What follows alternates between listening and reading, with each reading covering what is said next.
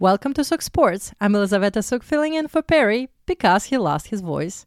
Today we're talking about the best pitcher in baseball, when he is healthy, Jacob DeGrom. This is a Sook Sports Minute.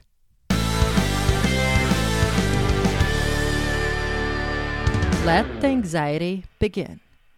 Well, following the Mets last season, I know what it's like to tense up every time Jake touches a baseball.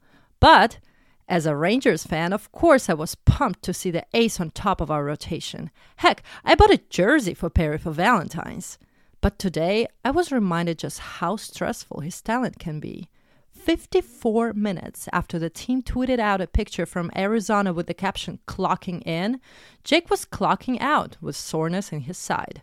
Of course, the Rangers said he could have pushed through it if it was regular season, and I almost believe them. But not even getting an hour of DeGrom the Ranger before he's shut down just seems a foreboding sign of things to come. Here's hoping for the best, because when he can pitch, he is the best. But the anxiety is on in Arlington. This is a Sook Sports Minute.